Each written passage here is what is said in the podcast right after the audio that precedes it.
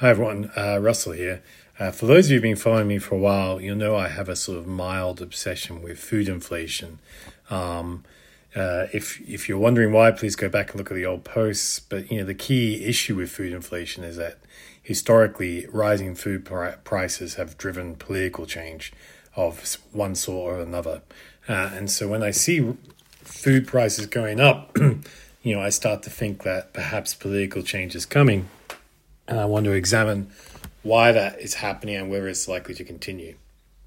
So, you know, when I originally looked at food inflation, it was driven by the observation that uh, Chinese pork prices were some six to seven times higher than US prices.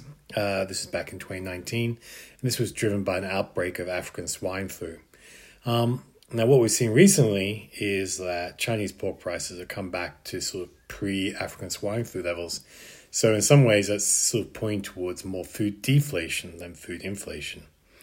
Also, when I look at things like fertilizer or uh, natural gas prices, which is sort of also related to fertilizer prices, uh, they have also come back, even though the Russian invasion of Ukraine continues to this day. Um, so again, pointing more towards a sort of deflationary shock in uh, food prices rather than inflationary. Um, and so, you know, I try to take a bit step further because when you look at when I, when you think about food, people eat different types of food. Uh, different price different price increases are going to have different effects on different people. So what I try to do is just isolate the effect of bread prices. Um, and so what I've been able to do is you can get US white bread CPI. I, I really like this index because it goes way way back to like the 1910s. I haven't put it back in that far, uh, but what we can do is compare it to the CRB Food Index, which is a sort of measure of uh, traded commodity food prices. And what we can see, and they're both on the same sort of axis here, is that when the CRB Food Index spikes, you get an increase in the uh, white bread CPI. Um, and then if it sort of stays at that level for a while, it sort of starts to flatline. So you can see we had a spike in 20, you know, 2021 and uh, bread CPI has followed. And now you can see that this sort of CRB food index has sort of come off a bit, it hasn't collapsed, but come off a bit. So again, you know, this is pointing more towards food deflation or disinflation, if you like. Um, and so, uh, you know, a lot of the food inflation arguments I have when I look at sort of pricing, market pricing in heavily traded commodities is starting to look weak. Um, and so that's sort of challenging that argument. But then, you know, I started to think, and this is sort of driven by uh, uh, an article in The Economist, and they were talking about how uh, rice yields and productivity in rice farming has dropped in recent years. Um, and I started to think, well, do you know what? I'm looking at Asian food inflation, or think if I'm thinking about Asia uh, and what's happening in China and whether that Chinese inflation will affect Japan in particular, perhaps I should be looking at rice rather than bread. Uh, so in the Western world, you know, you often say the bread line, uh, and that means the poverty line. Uh, and of course, in Asia, particularly in East Asia, it's more like you know uh, a bowl of rice, uh, and you know the uh, Mao used to say the iron rice bowl, for example, as a sort of what gauging poverty and whether you have enough to eat. and so what you can see is sort of put in the Economist infographic here is that Asia and increasingly Africa and Latin America consume a lot more rice than we do in the West, in Europe, and particularly in North America. So rice is actually becoming, you know, is um, probably for uh, the mass of humanity um, a, a, very important grain, more important sometimes than wheat, perhaps. Um, so when we look at rice production, as you would expect, uh, Asia dominates, and particularly China and India. Uh, so they're large rice consumers and they have large populations. So they're by far the biggest producers of rice. However, on an export basis, uh, you really only have two countries that dominate that's India and Thailand. Uh, Thai exports have come off a bit, while Indian uh, exports have surged in recent times. I don't really know why that is, but that's just how it is. Now, what is interesting is that we go when we go and look at the data on China, it has recently become the largest importer of rice.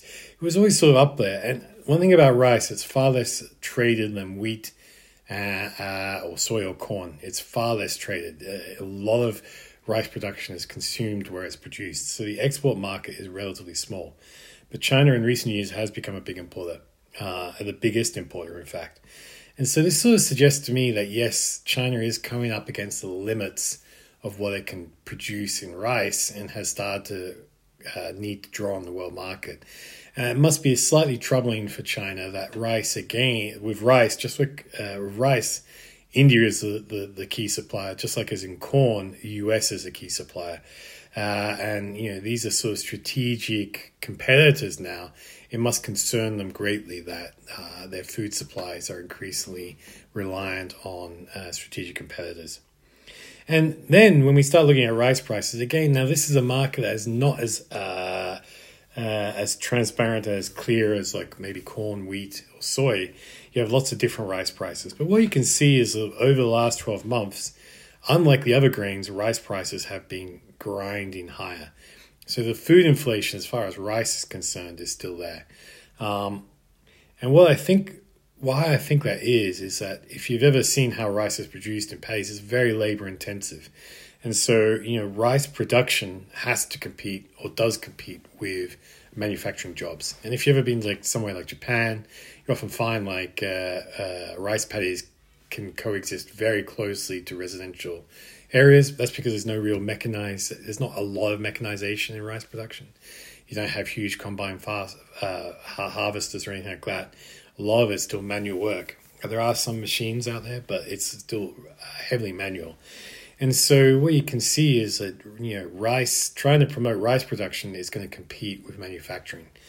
And so the way I'm looking at it is, if Chinese uh, manufacturing labor costs stay high, and they will, absent either a massive recession and or currency devaluation, devaluation, that should start to lead to upward pressure on other Asian nations for manufacturing wages. And this will, of course, add to more and more sort of uh, inflationary pressure in rice. And so for me, you know, un- unless the US succeeds in destroying the Chinese economic model or Chinese economy, you know, rice uh, food inflation, rice driven food inflation looks here to stay.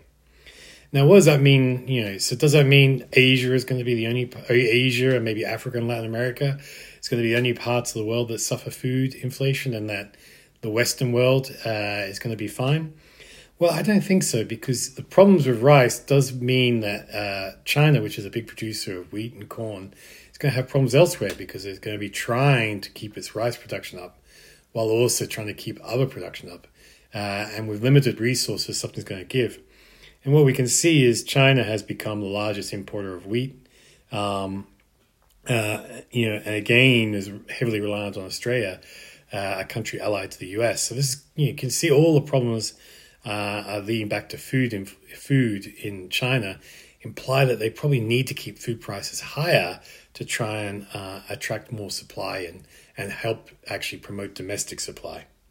Uh, and so when you put all together, yes, you know, the traded commodities that we all look at, particularly in the Western world, are pointing to food disinflation. But structurally, when I look at rice, uh, food inflation looks here to stay. And ultimately, that means that you know, the inflationary pressures for me are here to stay until and unless uh, the Chinese economy blows up or melts down. All right. Thanks for your time. Stay safe. We'll talk soon. Ciao.